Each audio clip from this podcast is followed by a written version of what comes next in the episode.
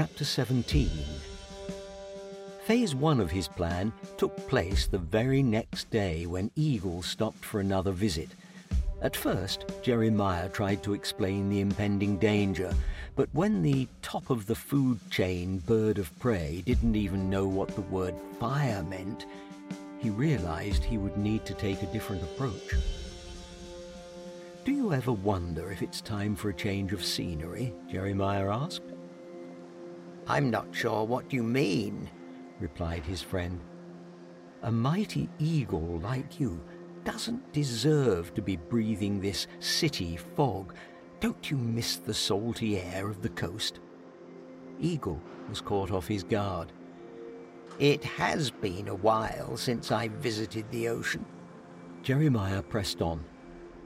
I'm not talking about a visit, I'm talking about retirement. Immediately, he realized his poor choice of words and corrected himself. Of course, I don't mean a retirement for the sake of age.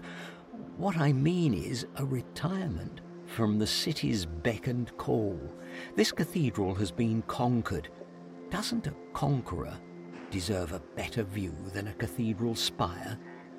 Jeremiah paused, then added, And after all, fish are much tastier than bats.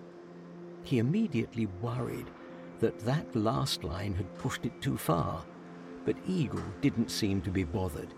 In fact, he seemed quite taken with the idea.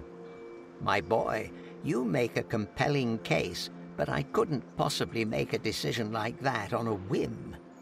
Yes, yes, of course not. But why not take a scouting trip and see what there is to see? You can always return to your old nest if there's nothing to be found. Eagle nodded but his head seemed to be drooping as he did so. Jeremiah guessed what his objection was and decided to save his pride by beating him to the punch. Yes, your eyes may not be what they used to be, but your instincts are stronger than ever. He paused before reaching the climax of his sales pitch. With our combined talents, I should think we could reach the west coast within just a few days. Eagle looked up. You're coming? If you are strong enough to lift me, I think I could be of use. Eagle made something of a snorting noise with his beak. My boy, with all due respect, you are a paperweight in my talons.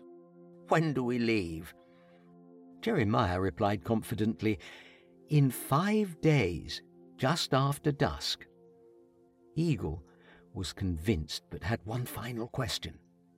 What about the stone attaching your feet to the building? How will you get free? Just be here on Tuesday.